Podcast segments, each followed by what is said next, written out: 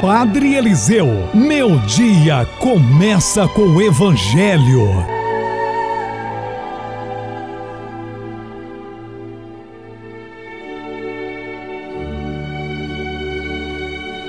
Louvado seja nosso Senhor Jesus Cristo, para sempre seja louvado. Bom dia, meus irmãos e irmãs. Estamos chegando ao final de mais uma semana e nada melhor do que terminar essa semana ouvindo a meditação do Santo Evangelho, que hoje se encontra no capítulo 12 de Mateus, dos versículos de 1 a 8. No Evangelho de hoje, amados irmãos e irmãs, nós vemos Jesus que está ensinando os discípulos a agirem livremente em favor da vida sem se deixar escravizar pelas leis ou por um sistema religioso. Por essa razão, ele é criticado. E a crítica se dá pelo fato de eles, em dia de sábado, estando com fome, colherem espigas para comer. Jesus então rebate tais críticas com fundamentos na própria lei judaica e no livro sagrado. Mostra que Davi fez algo similar quando, junto com seus companheiros, sentiu fome. Que os sacerdotes também faziam o mesmo no templo e nem por isso sentiam-se culpados por violar a lei do sábado. Desse modo, esclarece que a lei é para servir a vida e não a vida para servir a lei. A lei não pode ser mais importante que a vida Leis são criadas para favorecer a vida e não para oprimi-la.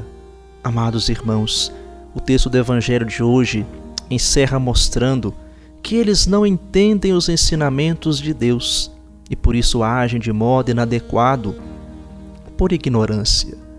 Eles não entendem que Deus não quer uma religião que pregue o sacrifício das pessoas, mas sim a misericórdia. Pessoas misericordiosas fazem a vontade de Deus e não apenas praticam ritos sacrificiais sem compromisso com a vida. É a libertação de uma religião opressora.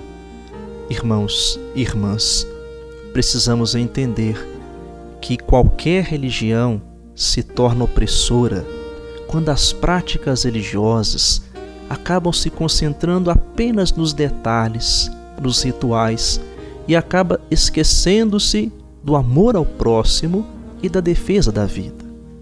Peçamos ao Senhor que a nossa prática religiosa seja sempre uma prática de acordo com os ensinamentos de Deus, sem oprimir, sem julgar, sem condenar quem quer que seja. Que nós possamos primar pelo amor a Deus e ao próximo, e que assim possamos aproveitar cada momento da nossa vida para fazer o bem e reparar as falhas cometidas. Que o Senhor nos ajude a viver a Sua palavra. Amém. Meu irmão, minha irmã, receba neste momento a bênção de Deus para você viver bem o seu dia. Deus vos abençoe e vos guarde. Amém. Ele vos mostre a sua face e se compadeça de vós. Amém. Volva para vós o seu olhar e vos dê a sua paz. Amém. Abençoe-vos o Deus Todo-Poderoso, Pai e Filho e Espírito Santo. Amém. Tenham todos um ótimo dia e até o nosso próximo encontro.